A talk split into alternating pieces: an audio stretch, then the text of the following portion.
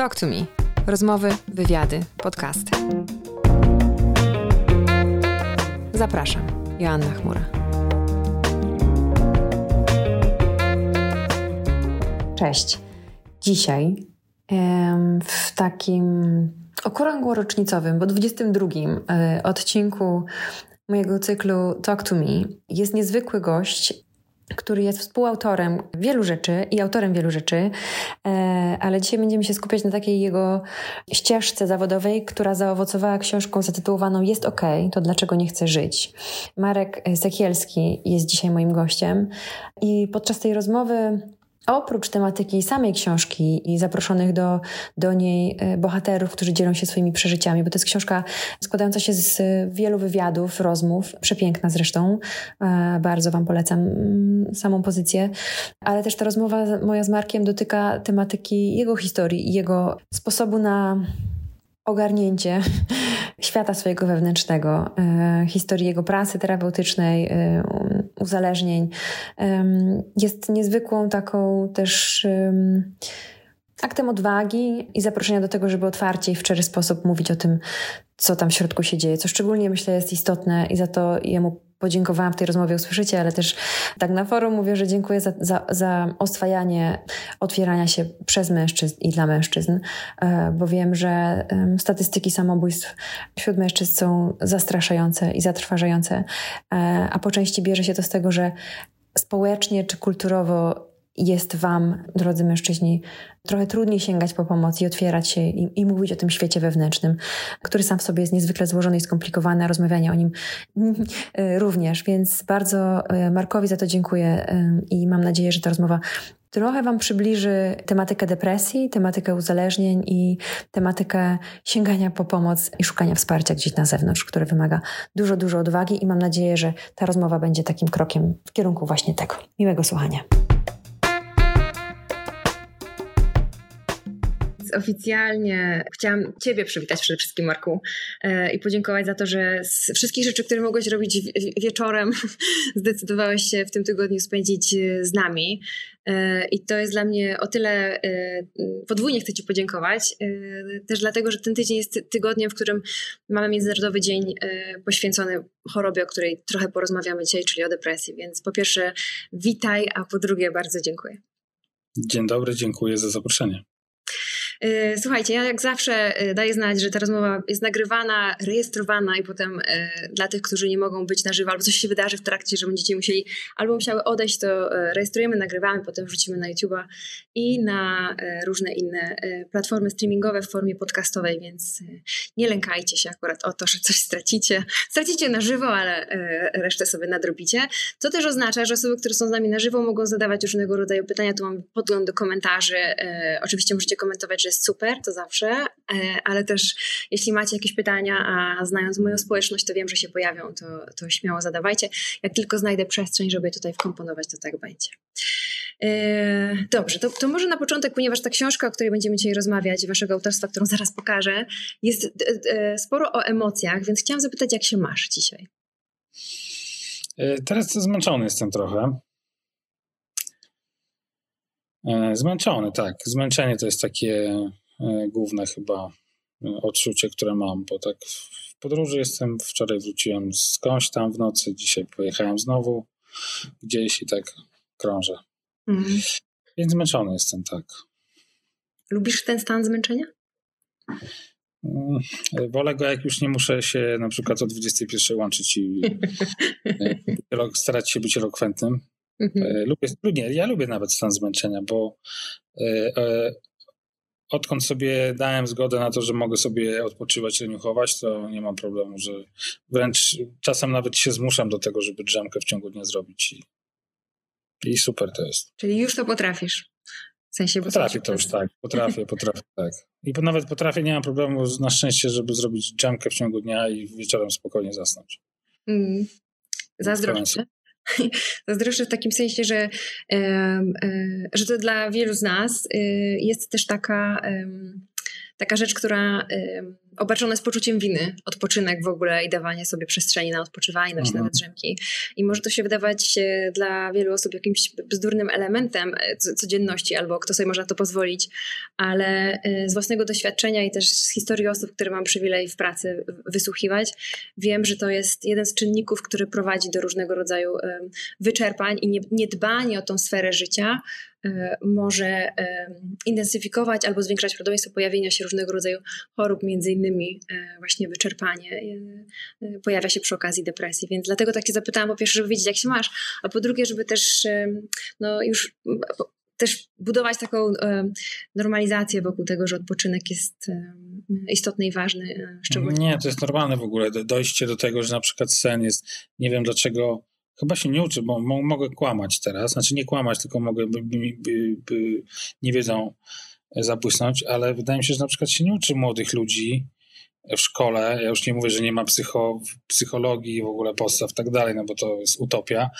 w Polsce zwłaszcza. Natomiast nie uczy się e, dzieciaków, nie wiem, na lekcjach biologii, że sen jest najważniejszą w ogóle funkcją regeneracyjną jakby wszystko inne to są w ogóle jakieś zamienniki, które tam mogą zrobić tam procent jakiejś roboty, a robotę całą to robi spanie, nie? Więc tak. no.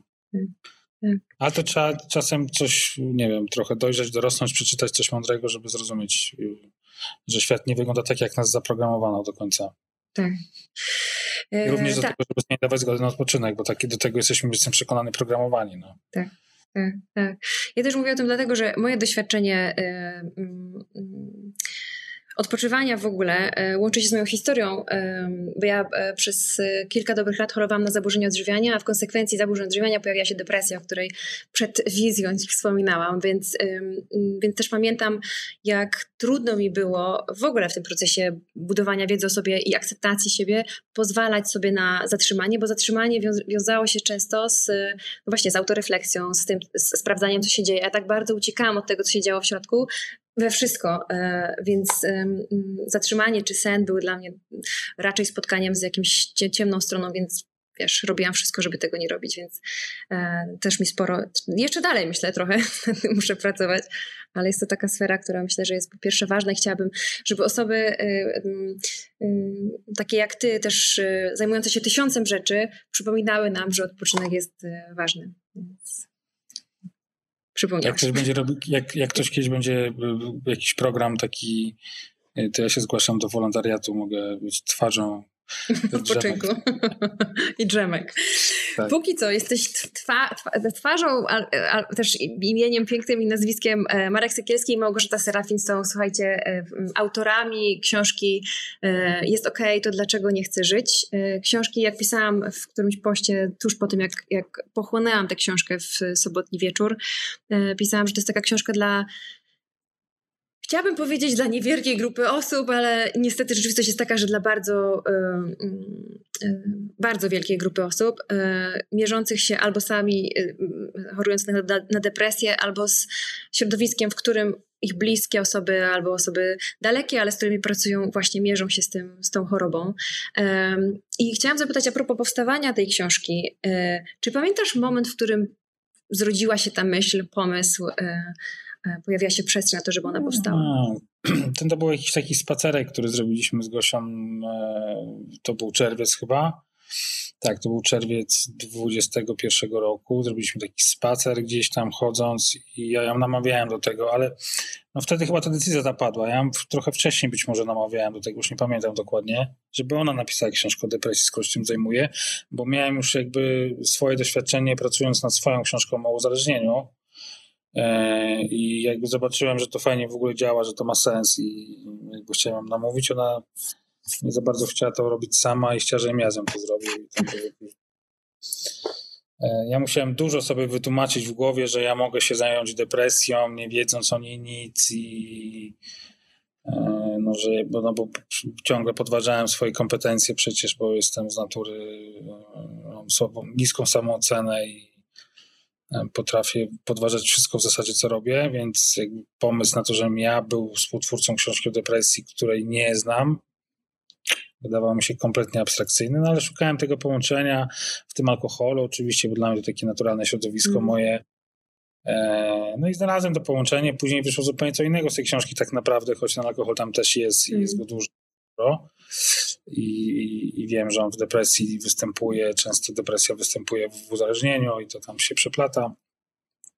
No i tak to mniej więcej powstało. No, to był spacer, na którym ja coachowałem e, Małgorzatę Serafin, bo, bo, bo, bo, bo tak jak siebie potrafię e, sobie umniejszać we wszystkim, to świetnie potrafię coachować innych dookoła i mówić, co mogą zrobić fajnego. A teraz myślisz, że co, dałeś radę? Dałem radę, tak, dałem radę, tak. No, ja, ja wiedziałem, że dam radę w końcu, natomiast e, ja mam coś takiego, że mi się, mi się ciężko po prostu wchodzić w rzeczy, na których się zupełnie nie znam, e, bo ja je, potrzebuję je jakoś tak intelektualnie też ogarnąć, zrozumieć po prostu mm. pewne rzeczy. E, alkoholizm znam no, na wylot, chyba mogę powiedzieć. No, być może nie wiem o nim wszystkiego, natomiast wiem bardzo dużo i jakby w tym poruszanie się w uzależnieniach jest dla mnie bardzo łatwe, bo widzę te mechanizmy, ja je widzę na poziomie też takim rozumu, wyczuwam je też jakby w zachowaniu, a to było dla mnie zupełnie coś nowego.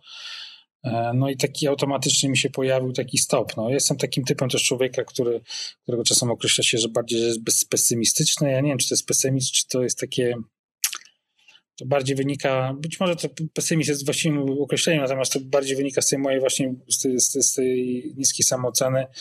Ja zawsze widzę e, we wszystkim, co, jeżeli nawet jak ktoś mi coś proponuje, to ja automatycznie, nie podważając jakby sensu tego, co ta osoba mi mówi, wyłapuję zagrożenia, które tam się w tym dzieją. Mm -hmm. Wydaje mi się, że to jest w ogóle też dobra cecha, cenna w pracy w jakimś zespole, bo to pozwala zwrócić uwagę na coś, na być może na co chóra optymiści nie zwracają uwagi w ogóle tak. i później to jakoś tam załagodzić, rozwiązać. No ja się lubię przygotować dobrze, żeby taką też mam matematyczną chyba naturę i bardzo lubię, jak też coś jest takie no, mhm. do ogarnięcia głową i być może liczbami. No. Mhm. A, a propos ogarnienia głową, to, jak, jak, jak y, to się. Bo te osoby, które jeszcze nie czytały, tylko taki y, mały y, spoiler, że ta książka jest zbiorem historii, opowieści, które są nam prezentowane w formie waszej rozmowy, wywiadu, można było powiedzieć. Jak jeśli można tak powiedzieć, wybieraliście te osoby? Jak to się stało, że akurat ta, ta piękna pula osób z, odważnie opowiedziała o swoich historiach?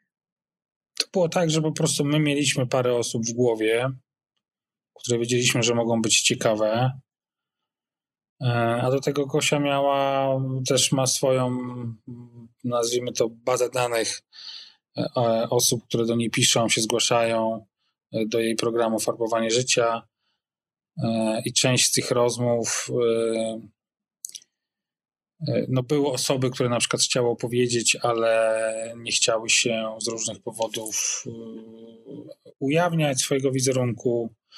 E, a część też była takich, które e, nie do końca pasowały e, Gosi w koncepcji programu, który ma 40 parę minut, czy tam to jest do godziny trwa.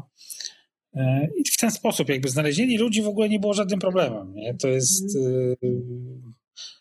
to był najłatwiejszy w ogóle proces, bo E, my oczywiście wykonaliśmy też, ja wykonałem tam kilka telefonów do kilku osób, którym trzeba było ich, które, które, które zaprosiliśmy po prostu do współpracy. Część osób się zgłosiła sama, tak jak mówiłem, do, do, przez Gosię głównie. E, natomiast no, nie było problemu z namawianiem w ogóle. Nie? Znaczy, ja uważam, że w ogóle w tego typu sprawach, jak czy, czy właśnie zaburzenia psychiczne, E, czy uzależnienia, namawianie kogokolwiek do tego, żeby opowiadał o swojej historii jest słabym pomysłem. Ja bym nie chciał brać na siebie absolutnie nigdy odpowiedzialności za to, co ta osoba będzie przeżywała po tym, jak już się z tą sytuacją zderzy po publikacji na przykład, e, bo wiem, że e, nie wiem, co się może wydarzyć w przypadku depresji, mogę się domyślać, ale wiem, co się może wydarzyć w przypadku uzależnień. Tam zderzenie ze ścianą może spowodować no, konsekwencje takie włącznie z nawrotem choroby, nie? Więc e, tak jak do swojego programu o nałogach nigdy nikogo nie namawiam, żeby wziął udział, co najwyżej mogę zaproponować. E, I na tym się moja rola kończy, nie? I nigdy, nigdy nie wykonywałem takiego, nie wiem, jak ktoś mi powiedział raz, że ma wątpliwości, to jak powiedziałem, jak ty masz wątpliwości, to przemyśl dokładnie i wróćmy do tej rozmowy za, nie wiem, pół roku, za rok, nie? Mhm. było tak samo. No z tym, że my, jak ja wykonałem kilka tych telefonów, to te osoby, do których dzwoniliśmy, to one się zgadzały generalnie. No i hmm. Łatwo. Łatwo. Wiesz, to dotykasz takiego chyba naszej ludzkiej potrzeby, też twoim zawodem, myślę, i w ogóle dokumentami, które tworzysz albo współtworzysz. Za co też Ci dziękuję. Za wiele rzeczy Ci dziękuję, chociaż się nie znamy, dzisiaj się widzimy pierwszy raz, ale za wiele rzeczy Ci dziękuję. E, ale dotykasz takiej potrzeby naszej ludzkiej bycia wysłuchanym i wysłuchaną. I, jeśli ktoś ma tę gotowość, o której mówisz, i taką też moment w życiu, w którym jest gotowy się podzielić, czy gotowa podzielić, to, to rzeczywiście to jest tak, że, że ludzie chcą być y, słyszeni z tym, z tym, co przeżywali albo przeżywają, więc... więc y, mm. no to jest taki terapeutyczny proces, mi się tak. wydaje, nie? który się odbywa. Ja się tego nauczyłem na terapii uzależnień, gdzie się siada, gdzie, gdzie się siada, gdzie ja siadałem i wokół mnie była grupa e, osób zupełnie różnych, ale bardzo w sumie podobnych do mnie się okazywało, bo mieliśmy bardzo wspólne, e, wspólne doświadczenia i każdy opowiadał o sobie tyle, ile był w stanie opowiedzieć, ile chciał w stanie w tej chwili opowiedzieć. No i to jest bardzo oczyszczające w ogóle, bo to też pozwala się przejrzeć później e, w oczach innych osób, nie? Jakby, żeby zobaczyć, co, co tak naprawdę co tak naprawdę ze mną się dzieje Mm, gdzie ja jestem w ogóle z tym, o czym mówię, czy, czy to ma sens, czy to nie ma sensu, czy ja jestem poukładany, czy nie jestem poukładany. To jest taki proces, tak jak, no to jest coś trochę, no nie, nie tak jak być może jak w gabinecie terapeuty, nie, bo to bym nie chciał w taką rolę chodzić, bo nie jestem terapeutą, no ale jest, jest w tym jakaś taka forma takiej grupowej terapii, która ja wiem, że po prostu działa, no to jakby nie, nie ja też wymyśliłem, tylko mądrzejsi ode mnie dawno, dawno temu. Cały ruch chaoski jest oparty na tym, że przychodzi zgraja uzależnionych osób i opowiadają tam o swoich różnych bolączkach i się wysłuchują i tyle, no i tam mm. przytulą się czasem i, i fajnie i jest się i, i czują się lepiej, no po prostu. A nie każdy, niestety, nie każdy z nas, to jest pewnie duży problem dzisiaj, nie, zresztą nie, nie tylko dzisiaj, e, miał taką możliwość i no, został na przykład nauczony wypowiadania się mhm. za młodu, e, mówienia o tym, co go boli, co go męczy, co go kurwia albo różnych innych rzeczy, tylko często niestety byliśmy tłamszeni. Hmm. Nasze emocje były mniej ważne niż emocje dorosłych. Nasz ból był mniej istotny od bólu dorosłego człowieka, a nasze dramaty to w ogóle przy dramatach dorosłych ludzi to co one znaczą. Tak, tak. I trochę korzystając z tego, z tego chciałoby się powiedzieć prawa, ale też takiej um, istoty jakby bycia z drugim człowiekiem i tego charakteru terapeutycznego dzielenia się, to chciałam odwrócić trochę e, to lustro, bo ty słuchając tych historii, która z nich nie, nie wiem, czy mogę użyć tego słowa, ale skonfrontowała cię jakoś najbardziej z samym sobą? Która z nich z samym samym? Wiesz co, ja nie miałem jakiegoś takiego w, w pracy nad tą książką takiego momentu, żeby mnie coś tak osobiście dotknęło. Wiesz co, być może paradoksalnie najbardziej jakby ułożyło też chyba to wszystko, co miałem w głowie też, bo mhm. E, pamiętam, że to ja e, bardzo optowałem e, po tym, jak mieliśmy tą rozmowę z, z nastolatką, z tą 17-letnią e, e, dziewczyną, która tam przeszła, no, no, sporo razy się okaleczała, kilkukrotnie była już w szpitalach psychiatrycznych mimo bardzo młodego wieku jeszcze. To kiedy ja tą rozmowę już jakby usłyszałem, to ja wiedziałem, że my musimy zamknąć to w ogóle klamrą mhm. i porozmawiać z osobą, którą znam osobiście, psychoterapeutką też e, dzieci i młodzieży, Magdaleną Hadlicką, no, która jakby domknęła tą całą historię, bo w pracy nad tą książką, tak jak mówiłem na, na początku, ja szukałem tego połączenia z tym alkoholem i też znalazłem, natomiast bardzo szybko e, uświadomiłem sobie to, co już tak naprawdę wiedziałem, e, zajmując się uzależnieniami, że jakby substancja to jest substancja w przypadku uzależnień i ona z mojego punktu widzenia nie ma znaczenia, czy, czy, ja, czy ja będę pił, czy ja będę brał alkohol, czy będę brał, e, nie wiem, amfetaminę, mefedron, kokainę, czy tam cokolwiek innego, bo substancja, czy tudzież nawet zachowania, które są mm. klasyfikowane jako uzależnienia, są wtórne do tego problemu, który gdzieś tam pod spodem jest tym wszystkim mm. pudrowany, przykrywany. E, a wiedziałem, że generalnie większość tych rzeczy, które są tymi, tymi, tymi, tymi właśnie bolączkami, które tak naprawdę prowadzą do tych uzależnień, to są rzeczy, które się gdzieś tam wydarzyły najczęściej w dzieciństwie, mm. czyli w domu rodzinnym, najczęściej, nie zawsze, ale najczęściej. Czasem one się wydarzyły, albo czasem to były rzeczy, które się nie wydarzyły, bo dziecko czegoś nie dostało, zamiast dostać coś nieprzyjemnego, było ignorowane. No tam jest tego masa cała e, tych zachowań. I wiedziałem, że w przypadku uzależnień tak jest, i zobaczyłem w depresji dokładnie to samo, tak naprawdę. E, bo ja oczywiście wiem, że jest też depresja, która ma swoje podłoże czysto biologiczne i ona nie ma nic wspólnego z traumami, które tam się wydarzyły kiedyś w życiu człowieka. Natomiast też wiem, że to już jest dzisiaj, to, to jest jakiś tam pierwiastek w ogóle ty, mm. tych przypadków, które są diagnozowane. E, a to wszystko się zaczyna gdzieś tam kiedyś, bo coś się wydarzyło, albo czegoś właśnie się, albo coś się nie wydarzyło. E, I dla mnie to było jakby takie, takie potwierdzenie z jednej strony czegoś, czego, czego, czego już wiedziałem, o, o czym mhm. wiedziałem doskonale, natomiast do mnie tak bardzo to dotarło. Też być może to się wynikało z tego, że ja wcześniej przeczytałem, rok wcześniej przeczytałem taką książkę, która jest rozmową chyba Offrey Winfrey z, z mhm. jakimś takim amerykańskim psychiatrą, neuro, neurobiologiem chyba, który świetnie opowiadał o tym, o tym, czym są traumy i w ogóle jak z naszego dorosłego punktu widzenia banalnym sytuacją czasem może się y, wytworzyć jakieś takie traumatyczne wspomnienie u, u, u nawet dwuletniego dziecka, co było dla mnie szokiem. E, I to Magda w tej rozmowie też podkreślił, jakby de facto po, powtórzyła te rzeczy, które tam ten y, psychiatra mówił. Jakby co zmienia w ogóle moim zdaniem też patrzenie na to wszystko, co się na tym świecie dzieje, nie? Y, w ogóle tego, cała struktura, która jest taka y, budowy rodziny, ja nie neguję rodzin, żeby było jasne, natomiast jakby te kulturowe takie mm, pewne schematy, które są e, tradycyjne, jakieś takie zachowania, które są wtłaczane nam, tak naprawdę jesteśmy programowani jako małe dzieci nikt nas się nie pyta w ogóle o to, czy mamy ochotę nie, wstępować, brać udział w tej zabawie, ale zabawy to jest słowo, tutaj cudzysłów.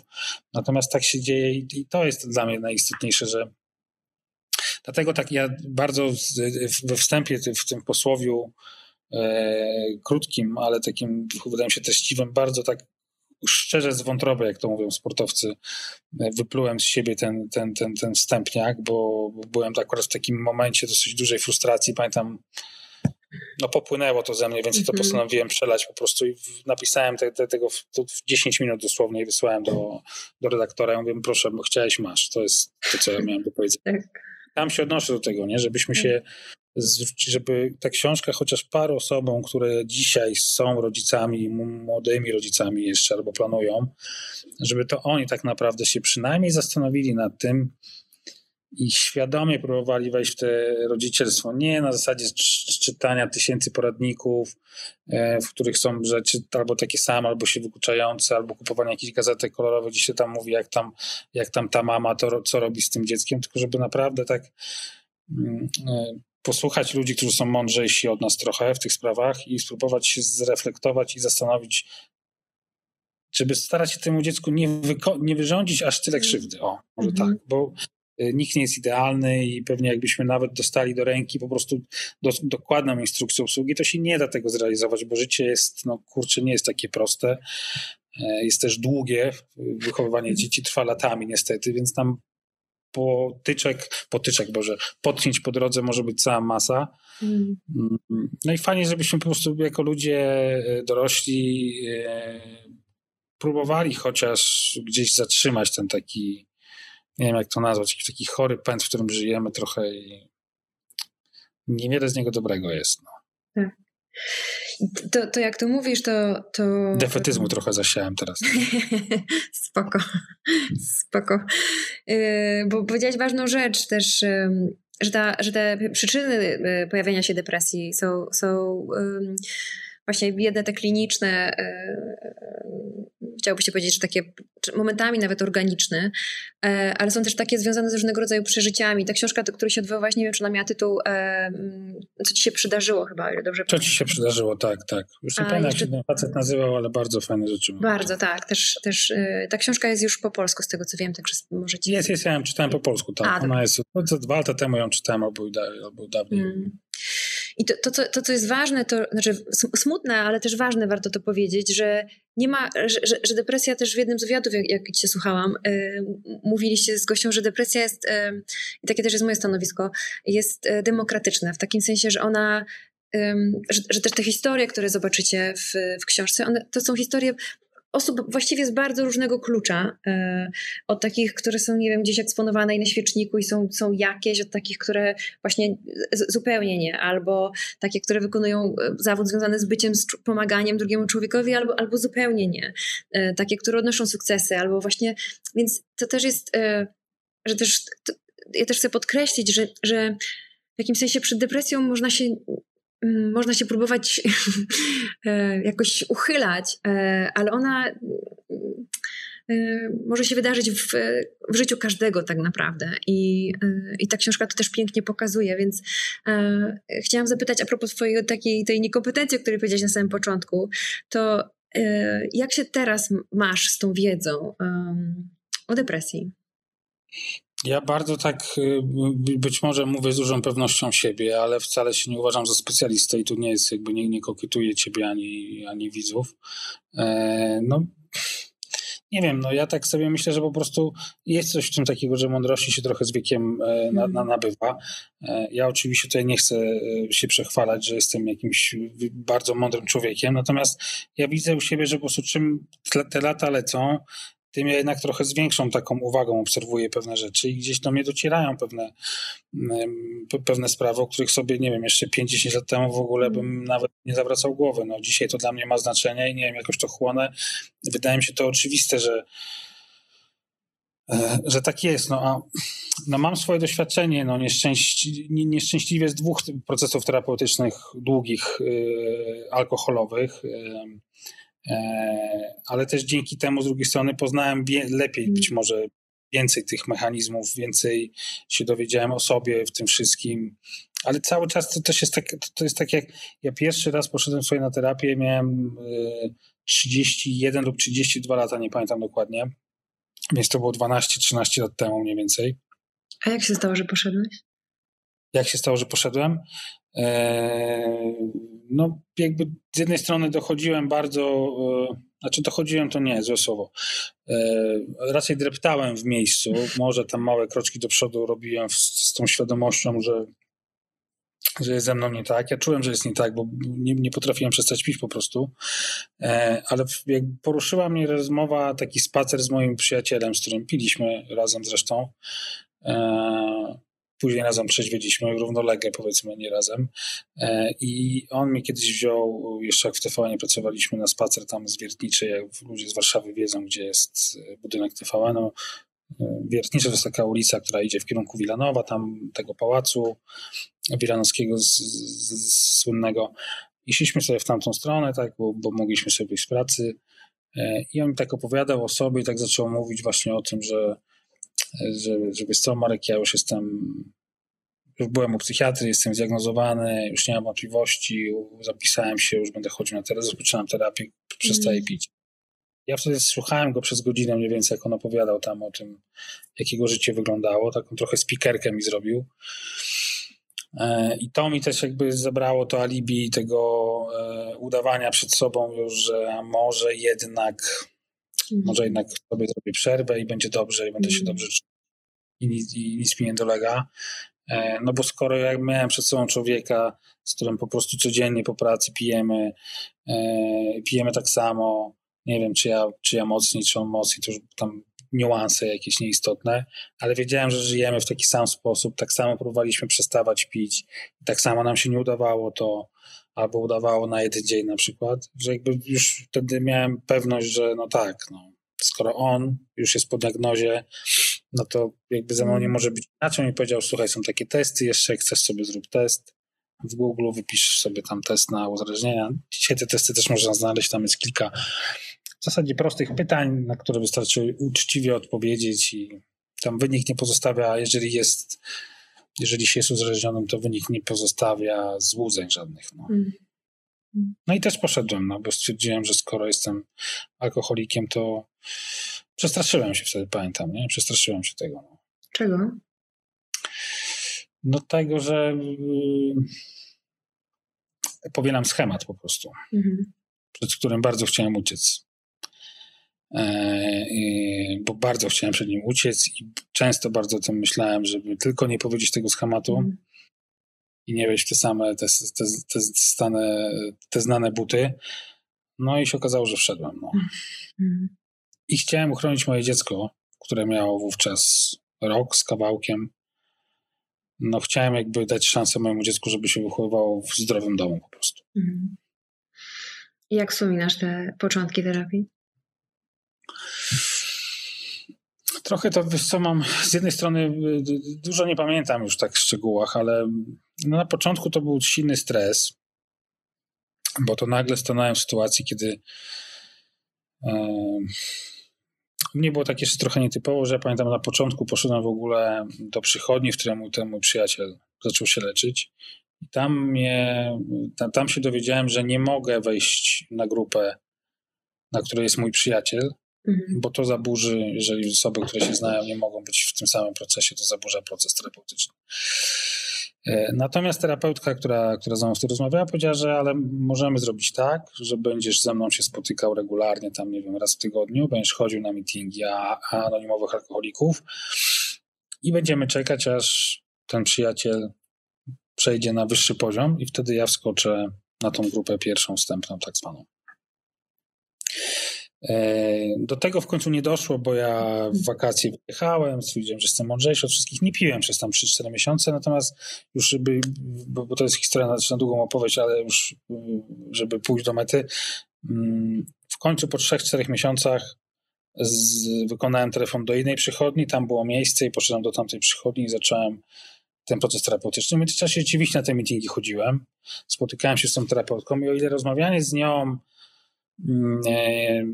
nie stanowiło dla mnie jakiegoś większego problemu, natomiast na meetingach się nie odzywałem nigdy. Mimo, że czasem miałem ochotę, ale u mnie bardzo silne wtedy było to takie porównywanie się do ludzi i taka ob obawa przed oceną. Mhm. Bo mi się wydawało, no bo tutaj, jeżeli tak, no, no bo w zasadzie wszyscy, którzy tam byli, większość zdecydowana, to byli ludzie, którzy nie piją, nie wiem, kilkanaście lat, kilka lat, albo przynajmniej wiele miesięcy już, a ja tu byłem takim świeżakiem, który nie pije, nie wiem, miesiąc, no więc co ja mogę tym ludziom powiedzieć? To, to, to, moja, to, to moje taka, ten krytyk, który po prostu przez całe życie mi towarzyszy, no wtedy też był głównym rozdającym karty. E, I pamiętam, że jak poszedłem już na tą grupę e, do, do tej przychodni, którą później skończyłem, e, no to tam były takie zasady, że tam nie ma, że ja sobie wchodzę na grupę i pół, pół, połowa zajęć, mniej więcej połowa czasu zajęć to jest taka rundka, gdzie każdy mówi tam, co mu leży po prostu na sercu. Później są te zwroty i tak dalej, natomiast jakby no każdy ma obowiązek cokolwiek powiedzieć. No i ja stanąłem w sytuacji, że nagle kurczę z tego obserwatora muszę jednak tutaj zacząć mm. być też aktorem i to pamiętam duży stres, no bo ja miałem też wstyd taki przy tym, żeby mówić, ale pamiętam, że bardzo szybko, bardzo naprawdę szybko, tam po jednym, dwóch, trzech może spotkaniach jakby poczułem, ile mi to też daje, jak zaczynam mm. Mówić jakieś takie nawet zdawkowe jakieś rzeczy, nie? E, no ile jednak tego ciężaru, więc zacząłem dostrzegać, jakby dzisiaj na to patrzę tak bardziej, jakby wiem o co się działo, wtedy to kompletnie nie wiedziałem, się dzieje, ale jakby no gdzieś tam do, do, doznawałem jakiegoś takiego uczucia ulgi, po prostu zrzucałem z siebie trochę tam tych, tych kamieni, wywalałem. E, I to pamiętam na, z, samego początku, a później taki moment dosyć szybkiego takiego zachłyśnięcia się i w ogóle to, jest, to się nawet określa chyba miodowym miesiącem e, w leczeniu uzależnień, kiedy po prostu e, no bo czułem się dobrze, jakby zacząłem dzięki też temu, że mówię mm, jakby tak psychicznie bardzo się unosić do góry w tym sensie takim E, no zacząłem gdzieś po prostu taki łapać naprawdę takie zadowolenie trochę też z życia w ogóle nagle mi się tak jakoś zaczęło trochę przystawać i pamiętam, no to było takie, no to też było oczywiście takie chore w tym kontekście tych, w rozumieniu tych mechanizmów uzależnień, takie e, regulowanie tych emocji sobie, takie podbijanie sobie tego haju, to po prostu mm. takie kopanie się po prostu w tych, nie wiem, dopaminach, czy w czym tam się, co tam się w tym mózgu wtedy wytwarzało. Mm, no i były takie rzeczy. I też oczywiście były rzeczy, które były bardzo trudne, nie? Bo były, przychodziły momenty takiego zderzenia się z rzeczywistością, kiedy mi się wydawało, że ja już taki jestem mądry, się robię i w ogóle i nagle, nie wiem, opowiadam jakąś historię, już nie przytoczę teraz przykładów, ale opowiadam jakąś historię, jestem przekonany o tym, jaką ja mam tutaj rację i w ogóle opowiadam o tym, jak, jak moja żona, jaka jest niedobra i w ogóle jak ona mnie potraktowała i jak ona mogła. No i dostałem później, pamiętam, takie zwroty tam od kilku osób, że wychodziłem z, jak zbity pies ze złością taką, bo, bo jak to, że oni nic nie wiedzą przecież. No pamiętam, no to taki proces, kurczę, dzisiaj na to patrzę w ogóle jako naj, najlepszą przygodę w ogóle mojego życia, nie? E, ale to też, y, no czas też pewnie jest tak chyba, nie? Tak ludzie, nie, mm. ty się znasz lepiej na psychologii, że trochę się zapomina tych złych rzeczy, nie? Takich trudniejszych może bardziej niż złych, no. Więc te, być może też wypieram trochę, ale tam było też, by, by, były łzy, przecież pamiętam i tak dalej, tam wszystko było, no. Mm. Ale to w ogóle jest super rzecz, nie? Mm, jak o tym mówisz, to tak yy, też się zastanawiam, znaczy pewnie tego nie planowałeś, nikt z nas tego nie planuje, tych różnych właśnie mandrów życia, yy, ale zastanawiam się na ile to po, po, pierwsze mm, jakby zmierzenie się z uzależnieniem, a potem z wychodzeniem z uzależnienia, praca terapeutyczna, która tak jak mówisz nie zawsze jest jakby od razu drogą do jasności, światłości, na ile to sprawia, że czy daje jakby sprawia, że jesteś lepszy w tym zawodzie, który wykonujesz, że jesteś lepszym dziennikarzem? Ja nie wiem, czy w ogóle jestem dziennikarzem, to jest trudna kwestia, którą trzeba, mądrzejsi ludzie powinni rozstrzygnąć, bo ja się nie czuję dziennikarzem w ogóle, znaczy w ogóle to źle, no przesadzam, e, ale nie lubię bardzo etykietowania w ogóle, ale jakby wracając, wiesz co, no ja w ogóle się stałem chyba, no nie, no jestem pewien, że stałem się lepszym człowiekiem w tym sensie takim, no że po prostu jakby no mam większą świadomość tego, mam większą świadomość tego przede wszystkim, że to, co robię, może mieć wpływ na jakichś ludzi, nie? Jakby i nie, nie funkcjonuje tak, jak funkcjonowałem kiedyś, że robię sobie rzeczy, myślę głównie o zaspokajaniu swoich potrzeb albo ewentualnie kogoś mi bliskiego i jakby niespecjalnie w ogóle mnie obchodzi, czy, czy, czy ktoś dookoła mm. coś tam, nie? czy to jakoś rezonuje. Zresztą nie robiłem wówczas pijąc, tak naprawdę nie robiłem specjalnie nic ciekawego, nie? E, bo bo, bo, bo, bo, jakby no nie, nie miałem potrzeby w ogóle robić, nie? Byłem zajęty generalnie myśleniem i planowaniem albo spożywaniem substancji, nie? To nie było, to było bardzo smutne życie, nie? Takie, natomiast no, no mi to pozwoliło czytać ludzi, wiesz, nauczyłem się dobrze czytać ludzi, mam wrażenie, jest, przynajmniej w tych dziedzinach, na których się znam, nie? Bo jak rozmawiam, jak siada przed domem jakiś tam alkoholik mi opowiada, i nagrywam z nim rozmowę i no jak gada jakieś bzdury, no to ja to widzę czasem, nie? Natomiast jakby też e, jednej rzeczy się nauczyłem, czego nie umiałem do końca w terapii, bo w terapii sunąłem wśród ludzi, którzy mnie znali z tego, że e, miałem cen, celne miałem zwroty, natomiast e, mm, no nieobarczone empatią, tak to nazwę. E, sam lubiłem, e, e, jak tak kolokwialnie to używałem tego sformułowania, dostać kijem baseballowym po prostu po nerkach, żeby poczuć, nie, że coś jest tam ze mną, nie, nie halo, bo tylko taki komunikat pozwalał mi przejść przez ten proces całego tego wyparcia, złości, gniewu i tak dalej, i tak dalej, tego wkurwienia na tego, na tego człowieka, który mi to zrobił do tego, żeby się tam za dzień, dwa w ogóle nagle z tego wykluło jakieś odkrycie w ogóle wiekopomne i nagle ja po prostu stawałem jak, nie wiem, jakiś mesjasz po prostu w objawieniu. Mówię, o kurwa, jakie to jest prawdziwe, nie? I, mm. y, I sam też jakby w ten sposób funkcjonowałem w stosunku do innych ludzi, I wiele osób im później też jakby później dziękowało za to, mimo że też przechodzi taki proces, jak ja, jak ja im te zwroty dawałem, często bardzo takie bolesne. E, I dziękowali mi za to, bo też widzieli później w tym sens. E, ale też były osoby, które jakby no nie przeszły tego procesu, albo być może ja nie też jakby byłem, byłem omylny, nie? I, i te, te osoby rzeczywiście zraniłem, które no mnie nie robiły później już, nie? Mm. Jakby nie, straciliśmy w ogóle bliskość jakąkolwiek, nie? W grupie nawet ze sobą. E, a dzisiaj się nauczyłem, że nawet jak widzę, jak ktoś gada jakieś bzdury, no to jakby sobie to uświadamiam, widzę to, czasem mam ochotę coś powiedzieć, ale później sobie mówię, mm. jakby w ogóle to nie jest moja rola, żeby tutaj wchodzić e, w coachowanie, w ocenianie, czy coś takiego, jakby dam tej osobie powiedzieć, co chcę powiedzieć, jakby ja tu nie będę robił za, za wyrocznie, nie? więc tego się nauczyłem. Mm. Żeby słuchać ludzi, o. Tak. Nauczyłem się słuchać, no. Słuchać i też myślę, że ta, ta, to, co opowiadasz, e, jest też taką, myślę, znakomitą um,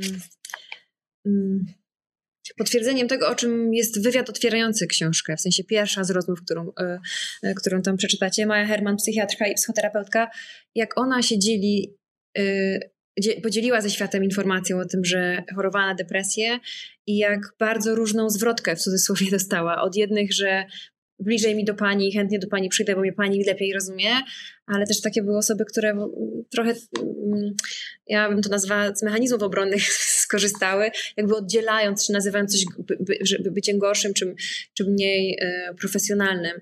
Ale łącząc to, tak jak powiedziałeś, z tym, co, co, czego ty doświadczyłeś, czego cię to nauczyło, czy co, jaką umiejętność rozwinęło, to zastanawiam się, na ile e, w tej pracy tu, ale też w innych twoich pracach ludzie ci po prostu bardziej ufają bo jesteś człowiekiem po przejściach czy z przejściami, e, który się e, jakby na tyle jest odważny, żeby też o tym mówić e, w męskim świecie. To nie jest oczywista oczywistość, żeby tak, tak opowiadać.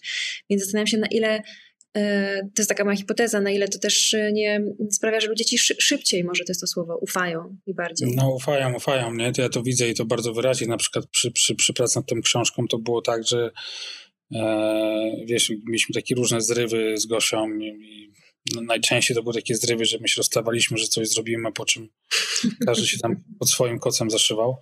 E, ale kiedyś był taki zryw, który doprowadził do rozpoczęcia w ogóle prac pół roku po ustawieniu, ustaleniu ze sobą, że dobra, robimy. E, kiedy ja po prostu mówię, kocha, załatw mi ten numer do Marka Plawgo, ja do niego zadzwonię. No i załatwiła ten numer i ja wziąłem w tym dniu ten numer i zadzwoniłem do Marka Plawgo, Marek Plawgo odebrał telefon. Nie znaliśmy się w ogóle nigdy wcześniej nic. Ja przedstawiłem się, powiedziałem, co robię, czym się zajmuję, że taka książka i czy on by y, wyraził chęć. No on powiedział, no tak, bardzo chętnie. E, jestem do jutra w Warszawie, Później znowu wyjadę gdzieś tam do Wrocławia. Mówię, no to dobra, jak pan jest w Warszawie do jutra, no to jutro przyjeżdżamy. No mówi, dobra, to przyjeżdżajcie. I tak to poszło. I później jak dzwoniłem do ludzi, to jakby nikt w ogóle nie dyskutował ze mną. Nie muszę dyskutować przede wszystkim, nie muszę tłumaczyć, kim jestem, mm. nie? To ułatwia. I mają rzeczywiście zaufanie. E, czasem mnie to przeraża trochę, bo czasem jak podchodzą do mnie ludzie i ktoś mnie tam zaczepia na ulicy i mi tam dziękuję za to, że, że, że robię to, co robię, to mam wrażenie, że gdzieś ten mój obraz jest taki wy, wyidealizowany bardzo i ja się przed tym stronie, bo ja bym nie chciał kogoś rozczarować, bo ja nie jestem tutaj zbawicielem świata, absolutnie nie, nie, nie. Ludzie, którzy mnie znają, wiedzą, że jestem trudny w, w relacjach, e, potrafię być bardzo trudny w relacjach. Eee, no, pewnych rzeczy na wizji nie pokazuje, bo jakby nie o tym to jest w ogóle rozmowa. Natomiast no, to jest oczywiście z jednej strony bardzo, to znaczy ja w ogóle się cieszę, że tak jest, bo mi to naprawdę ułatwia w pracy, nie? Bo mm. jak ja zamawiam, to szybko idę na skróty po prostu i przechodzę do konkretów, nie? Natomiast e, no jest to gdzieś też trochę odpowiedzialność. Nie? Tak. Tak, jak mówisz, że... nie lubię, bo ja bardzo lubię odpowiadać za siebie. Ja taki jestem, że jednak skupiony na tym, że ja wolę za siebie odpowiadać, nie? Za swoich najbliższych, ale tak niekoniecznie za, e, za wszystkich ludzi, nie? Ja piszą do mnie często ludzie różni, którzy opowiadają mi tam w tych swoich y, listach swoje historie, jakby bez kontekstu w ogóle nie, nie, nie chcąc występować, tylko po prostu czują potrzebę hmm. powiedzenia o tym komuś i piszą do mnie wielostronicowe czasem elaboraty. Ja czasem czytam i po prostu nie wiem, co mam z tym zrobić, nie? Mhm. Bo czuję, że jest gdzieś ta osoba potrzebuje jakiejś mojej reakcji, a ja. I co robisz? No, wiesz co, zawsze odpowiadam w końcu, nie? Natomiast yy, no różnie to jest, nie? Boję się wchodzić w jakieś dyskusje, wiesz, bo to też może mhm. powodować jakąś dalszą chęć, nie? Bo yy, ja jakby rozumiem to, bo ludzie szukają czasem, no, po omacku w sensie szukają pomocy, tak, bo, bo nie wiedzą jak to. Ja kiedyś też nie wiedziałem, że e, mimo, że już świadomość do mnie dochodziła, że piję za dużo i że jakby znałem pojęcie alkoholik i tak dalej, natomiast e, nigdy się nie interesowałem tym, nie? że jest przychodnia, tak, że można wziąć Google dzisiaj, w Google jest przychodnia terapii uzależnień w moim mieście i wyskoczy mm. z Można wziąć telefon, zadzwonić się, umówić na spotkanie, nie? I to tyle, tyle mniej więcej trwa wszystko, nie? Tak. Natomiast mm. i tam trzy minuty całe, no natomiast no wiem, że ludzie gdzieś w tych swoich tragediach, które przeżywają, które są po prostu ich największymi dla nich dramatami, no wykonują ruch, które niekoniecznie mają jakiś większy sens, natomiast no gdzieś szukają mm. jakiegoś wsparcia, nie? Mm. Jak użyłeś słowa Mesjasz, to... Trudne sprawy to są, no. Bardzo. Łatwiej by mi było, gdybym był terapeutą, wiesz?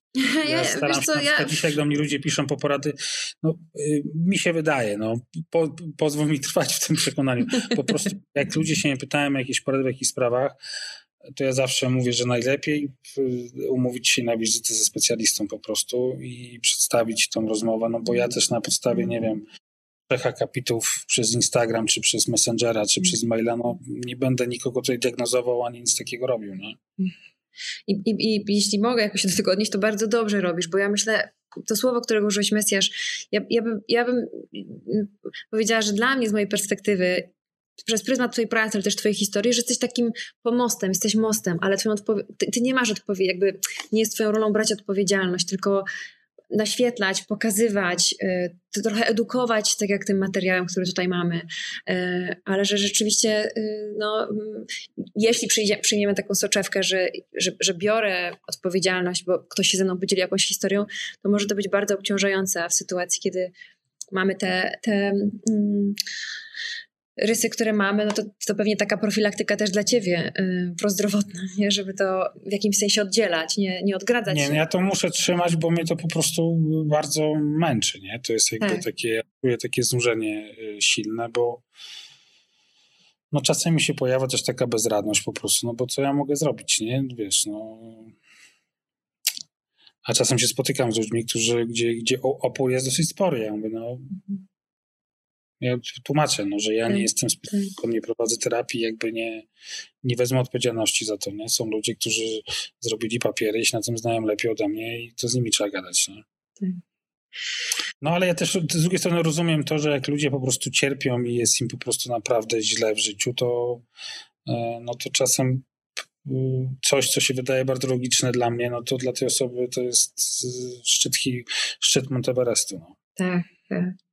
Tak, i kto, kto, wie, czy czasem ten mail, o którym opowiadasz, nie jest trochę jak w tej historii właśnie, um, o której opowiadałeś, że ja zresztą mam cytat, to ciekawe, że akurat jego przywołałeś, bo zaznaczyłam sobie taki cytat, który chciałam tutaj przywołać. Yy, historii Marka Plawko, który mhm. w jego historii to sobie przeczytacie, ale, ale skracając, tam jest taki moment, w którym on myśli o samobójstwie i o ile dobrze pamiętam, to dzień przed Mhm. Tak, dzień przed, dzień przed tam ta znajoma chyba go odwiedza, tak? tak. Zupełnie przypadkiem. Tak. No. tak. I, i, I, gdzieś ta trajektoria myśli na ten temat się zmienia i, e, i czasem sam mail, pewnie tak sobie wyobrażam, napisania do ciebie, być może już być takim, takim czymś, co jest ruchem w jakąś stronę, bo, bo wiesz, jak, jak my, ludzie, ja też, jak, jak, to, jak to tak jak w takim garnku tłamsimy, zresztą mamy jakby inne, inne substancje używaliśmy, ale mechanizm, tak jak mówisz, pod spodem jest podobny. Jak ja to tłumiłam w sobie, e, to, to ten pierwszy ruch, pierwszy krok, pierwsze w ogóle wyjście na terapię było dla mnie takim, mm, takim przebłyskiem nadziei, więc ten mail do kogoś napisany, w ogóle otwarcie się, czy otworzenie, nie wiem jak się mówi poprawnie. Nie, myślę, tam jest taka w ogóle po prostu wielka 20-metrowa bariera wstydu, która się tak. wydaje nie do przekroczenia czasem. Ja to wiem doskonale po, po tych moich historiach uzależnieniowych, kiedy ja e, no, wykonanie telefonu do przychodni, gdzie jest, no, to jest takie no, najbardziej na, znaczy naj, najmniej, znaczy najbardziej anonimowe to jest, nie? Jakby tutaj ta intymność tak. jest zachowana absolutnie, tak. to przez telefon, e, na numer stacjonarny, no więc tam raczej ten telefon, no nikt w ogóle nie wie, kto dzwoni, nie? Zupełnie anonimowa osoba dzwoni, do, żeby się umówić, ale wykonanie tego telefonu to jest nagle już tam 5 kilo po prostu spada, nie? Z tego gardła i tak. No tak, no takie, no kurczę, dzisiaj mi się wydaje jakby, no tak, iść na terapię, prosta rzecz, nie? No teoretycznie tak, ale jak się jest w ciemnej dup, za przeproszeniem, no to, mhm. to wykonanie, kurczę, głupiego telefonu, nie? Tak. Jest, no jest po prostu szczytem możliwości czasem, nie? Albo niemożliwości wręcz. No i czasem jest potrzebne trochę, to, trochę szczęścia, no. Szczęście, ale czasem też taki... potrzebne trochę szczęścia, czasem się pojawia osoba, która... Właśnie która Właśnie. po prostu zajmie nam głowę czymś i wyprowadzi gdzieś zupełnie nieświadomie, nie? Albo, albo to znowu powiem to, co robicie. Zresztą gościa tutaj mówi bardzo no to ładnie. Są, to są w ogóle te, te, te, tego typu choroby, jak, jak ta depresja i te uzależnienia. No, jakby też ten przykład pokazuje Marka w kontekście, w kontekście depresji, no, że tak.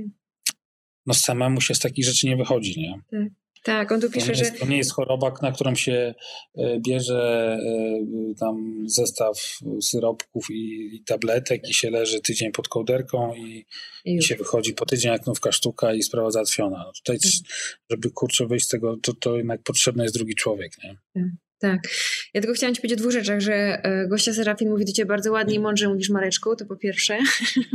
No wiem, ale to ona tak się, tak, tak. To ja dziękuję Gosia. To, ale to jest cały tekst Gosi. To wiesz co, tam jakiś bot siedzi po prostu i Ctrl-C, Ctrl-V robi.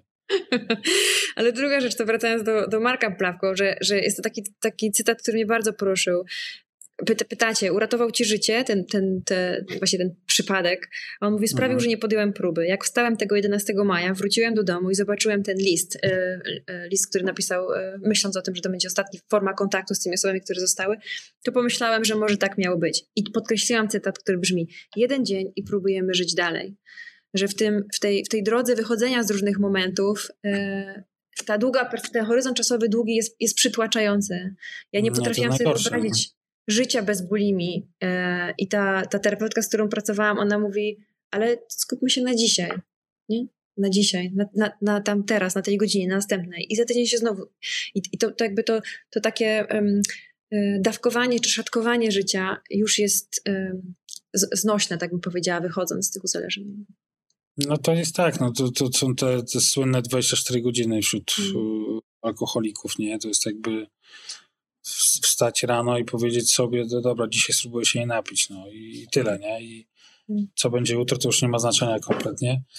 E, bo rzeczywiście tak, no myślenie w perspektywie, że ja czegoś nigdy nie zrobię, albo że zawsze coś muszę, no to jest po prostu przytłaczające, e, to jest presja, którą po prostu sobie nakładamy i to jest jakieś takie w ogóle ostateczne już jakby zamknięcie w ogóle swojego życia, nie? Z czymś, nie? To jest ja dzisiaj nie myślę o sobie w kategoriach, że ja się nigdy nie napiję. No myślę, myślę, myślę sobie, że się nie napiję, natomiast jakby nie myślę w takim kontekście, że ja nie wiem, jakąś walkę tu mam toczyć dzisiaj i sobie planować to życie i uświadamiać, że o Jezus Maria, nigdy się nie napiję tego alkoholu. No, no, obym się nie napił, bo jak się napiję, to się to źle skończy, nie? To już wiem doskonale. Natomiast nie mam dzisiaj tej obsesji, nie? Tej choroby mm. już głowie. I tak. zupełnie alkohol jest dla mnie dzisiaj Wiem, że jest przeciwnikiem, z którym nie podejmuję w ogóle rywalizacji, bo nie mam szans. Natomiast jakby jak on gdzieś tam się pojawia, no to on jest, nie? I mm. jakby nauczyłem z tym żyć, z tym wszystkim, nie? Mhm. Zmierzając trochę do końca, z szacunku też do Twojego czasu i zmęczenia, yy, chciałam zapytać, czy, czy Ty masz ży życzenie wobec tej książki, którą stworzyliście, żeby gdzie ona trafiała, do kogo trafiała? Ja bym chciał, żeby ona trafiała do ludzi, którzy y, planują albo zakładają rodziny, chcą mieć dzieci, no żeby to jest być pewnie marzenie na wyrost, no bo pewnie osoba, która jest taka zupełnie zdrowa, nie ma potrzeby sięgać po książkę, która jest zaszufladkowana jako książka o depresji, nie? No ale jeżeli chociaż parę osób się uda wyprowadzić z jakiegoś takiego z tego właśnie zaprogramowania kulturowego, które mamy wtłoczone i po prostu jak takie bezwonne e, maszyny, po prostu ktoś podchodzi do nas, nam wciska enter i my robimy pewne rzeczy, żeby właśnie próbować to przełamać te schematy, które są, są strasznie destrukcyjne i dla nas, i przecież i dla nas najbliższych, nie? Mhm. E, więc jakby w tą stronę ta książka poszła, to byłbym, byłbym najbardziej zadowolony. No, no, pewnie to nigdy nie stanie się e, podręcznikiem do parentingu, jak to się teraz chyba tak nazywa. E, no ale żeby to chociaż pomogło paru osobom. No. A wiem, że tego, tego, tego typu rzeczy pomagają, bo jakby no, sam jestem przykładem na to, że słuchanie innych ludzi, którzy chorują na to, co ja, jest dla mnie uzdrawiające w jakiś sposób, więc hmm. Dosyć prosty tutaj zastosowaliśmy Forte, znaczy nawet nie Forte, tylko taki środek, yy, rozmowę, która jest z mojego i z Gosi punktu widzenia najłatwiejszą formą zaprezentowania się w książce. A wiem, że to działa. No. Rozmowy są szczere, ci ludzie są szczerzy przede wszystkim. I to jest chyba największa wartość. Nie? że nie ma ściemniania. No my się nauczyliśmy, ja się nauczyłem w, w tych moich zmaganiach z uzależnieniem, że kłamstwo to jest hmm. Pierwszą taką gotową receptą na niepowodzenie. No. Hmm. To ostatnie pytanie. Jakie plany następne? Jaki, jaki obszar, jaki most do czego nam będziesz budował? Nie mam, wiesz co, dzisiaj nie mam pojęcia, szczerze mówiąc. Oczywiście korci mi napisanie książki kolejnej, bo jest w tym jednak, mimo że proces jest czasem bolący też, to nie takie, ja nie mam takiej łatwości, że siadam i robię w dwa miesiące na przykład, czy w trzy. E, ale jest coś przyjemnego w tym, jak się tą książkę widzi, gdzieś wchodzi się na Empik i patrzy się, ona jest tam w topce najlepiej kupowanych książek, no to kurde, jest powód taki do, do zadowolenia, nie? Eee, I pewnie tak, żeby się, żeby przełamać tą swoją, e, tą, tą, żeby, no bo ja się nauczyłem też, no, że z tą moją niską samooceną to ja się już pewnie nie, nie pożegnam tak zupełnie, więc jedyne co mogę robić to, to, to się challenge'ować z tym po prostu co mm. jakiś czas, udowadniać, że okej, okay, mogę się bać tego i uważać, że mi się nie uda, ale jak to zrobię, to mi się to, to dam radę i, i, kto, i to będzie całkiem spoko przynajmniej. E, więc mam tutaj do siebie takie zaufanie i mam taką chęć, żeby zrobić w końcu napisać coś samemu. Tak mm. zupełnie samemu, żeby już w ogóle się nie zasłaniać tutaj nikim innym żeby wziąć pełną odpowiedzialność za to też na siebie. No i zobaczymy, no. Hmm. Może. Może. To tego ci, to życzę ci dwóch rzeczy. Po pierwsze, żeby mm, ta niska samoocena, tak ją nazywasz, żeby oczami czy osobami, które cię otaczają, tak jak ty powiedziałeś, że idąc na spacer, że jesteś dobry w wspieraniu innych, a gorzej w drugą stronę, żeby, żeby, żeby żebyś chociaż przez chwilę zobaczył, jak dużo wnosisz do świata i jak bardzo to jest wartościowe. I wiem, że teraz twój krytyk wewnętrzny może tam napierdalać różne zdania i będzie oporował, ale ja będę mówiła głośniej. Nau więc... Nauczyłem się, przy... tego się też nauczyłem w terapii, nauczyłem się przyjmować komplementy. No, dobrze, to jest jedna rzecz, którą ci życzę. Właśnie, a druga rzecz to taka, że, że, że um, żeby, żeby to było właśnie, żeby, żeby, jeśli twoim marzeniem jest napisanie czegoś samemu czy samodzielnie, nie wiem jak go jeszcze nazywać, to żeby, żeby to jakoś ci się zrobiła przestrzeń na to i w sercu, i w głowie, i w czasie. Bo, bo tak jak powiedziałam, dzięki tej książce y, i, i, i w całej twojej pracy, i też gości pracy, zrozumienie tego kosmosu wewnętrznego, który jest po prostu utkany z tysiąca schematów, pytań, w ogóle zagadek, jest trochę łatwiejsze. I, i to też było pytanie o tym, jak pomagać osobom, które chcą się leczyć albo nie chcą, nie, nie chcą się leczyć, ale myślę, że słowem klucz jest to, żeby zrozumieć ten świat osoby chorej e, czy uzależnionej. To jest też taka tematyka, którą nam oswajasz, e, czy w ogóle tych tematów społecznych, których, e, które dzięki Tobie są trochę lepiej poznane, więc życzę Ci też tego i tej, i tej samodzielności, ale też takiego nieustawania w tym przybliżaniu tego świata nam. Dziękuję. A teraz dobrej nocy i dobrego odpoczynku, Również? E, bo w związku z promocją książki, jeszcze raz tylko przypomnę tym, którzy, którzy się zasłuchali w rozmowę, to książka nosi tytuł Jest OK. E, to dlaczego nie chcę żyć? Czekajcie, żeby w kamerze była. E, to dlaczego nie chcę żyć? Przepiękna, czyta się Chciałby się powiedzieć, że ryje beret, trochę ryje serce, ale w takim ryje, dobrym... Ryje, ryje, tak. To... Więc... Ja mimo wszystko do poduchy tego nie polecam. To tak przed snem to może komuś y, spowodować, że ta, ta, ta, noc będzie trudniejsza. Mm. I ostatnia rzecz, którą chcę Ci podziękować. Ja będę mm. swoim krytykiem po prostu buszować, ale bo, bo, bo jeszcze jest jeden wątek, który y, taki ostatni, już kończący, że trochę o tym powiedziałam, ale że, że mniej mamy przykładów i takich, um, takich um, dowodów na to, że, że myż, jakby otwieranie się wśród mężczyzn i przez mężczyzn też jest ok, że to też jest takie, taki obszar, w którym musimy jeszcze wykonać bardzo dużo pracy, bo kobiety jednak łatwiej czy sprawniej sięgają po pomoc, przynajmniej próbują, a statystyki samobójstw chociażby pokazują, że, że mężczyznom jest trudniej, więc też, też trochę zmieniasz czy kruszysz ten paradygmat, także um, jeszcze za to dzięki. Dziękuję. Dzięki, słuchajcie, dobrej nocy Wam wszystkim e, i do zobaczenia, usłyszenia przy kolejnej mojej rozmowie w cyklu Talk to Me. Dzisiaj moim gościem e, i trochę gościnią tutaj e, na czacie, ale gościem był Marek Sekielski i Gosia Serafin, współautorzy książki Jest OK, to dlaczego nie chcę żyć. Dobrej nocy wszystkim. Do zobaczenia, dzięki. Bardzo Wam dziękuję za to, że byliście i byłyście do końca tej naszej rozmowy. Mam nadzieję, że zachęceni sięgniecie po książkę autorstwa gości Serafin i Marka Sekielskiego Jest OK, to dlaczego nie chcę żyć? Nie tylko jeśli y, sami borykacie się z depresją i chorujecie, ale też y, bardzo zachęcam osoby, które towarzyszą innym chorującym y, w przeżywaniu i wychodzeniu z tej pętli, z tego bagna, z tej ciemności, bo ta książka też pomaga zrozumieć świat osób chorych na depresję. Mm, tam znajdziecie, tak jak mówiliśmy w tej rozmowie, scenariusze czy historie, życiorysy osób, które pochodzą bardzo z różnych miejsc, krain, wieku, branż. Ale depresja jest dosyć demokratyczna i nie patrzy na to, kto e, i co, tylko po prostu się pojawia w naszym życiu. Więc zrozumienie tego, e, jak to jest, jak to było w historiach tych osób, e, pomaga nam zrozumieć e, też inne osoby, które pewnie spotkacie w swoim życiu, które się z tym mierzą, czy w domu, czy w pracy, czy w szkole, czy w klubach sportowych, których tradujecie na wakacjach, poznajcie różne osoby. Mam nadzieję, że ta i rozmowa, i książka przybliży Wam ten świat. Wszystkiego dobrego i do następnej naszej rozmowy. Talk to me. Rozmowy, wywiady, podcasty.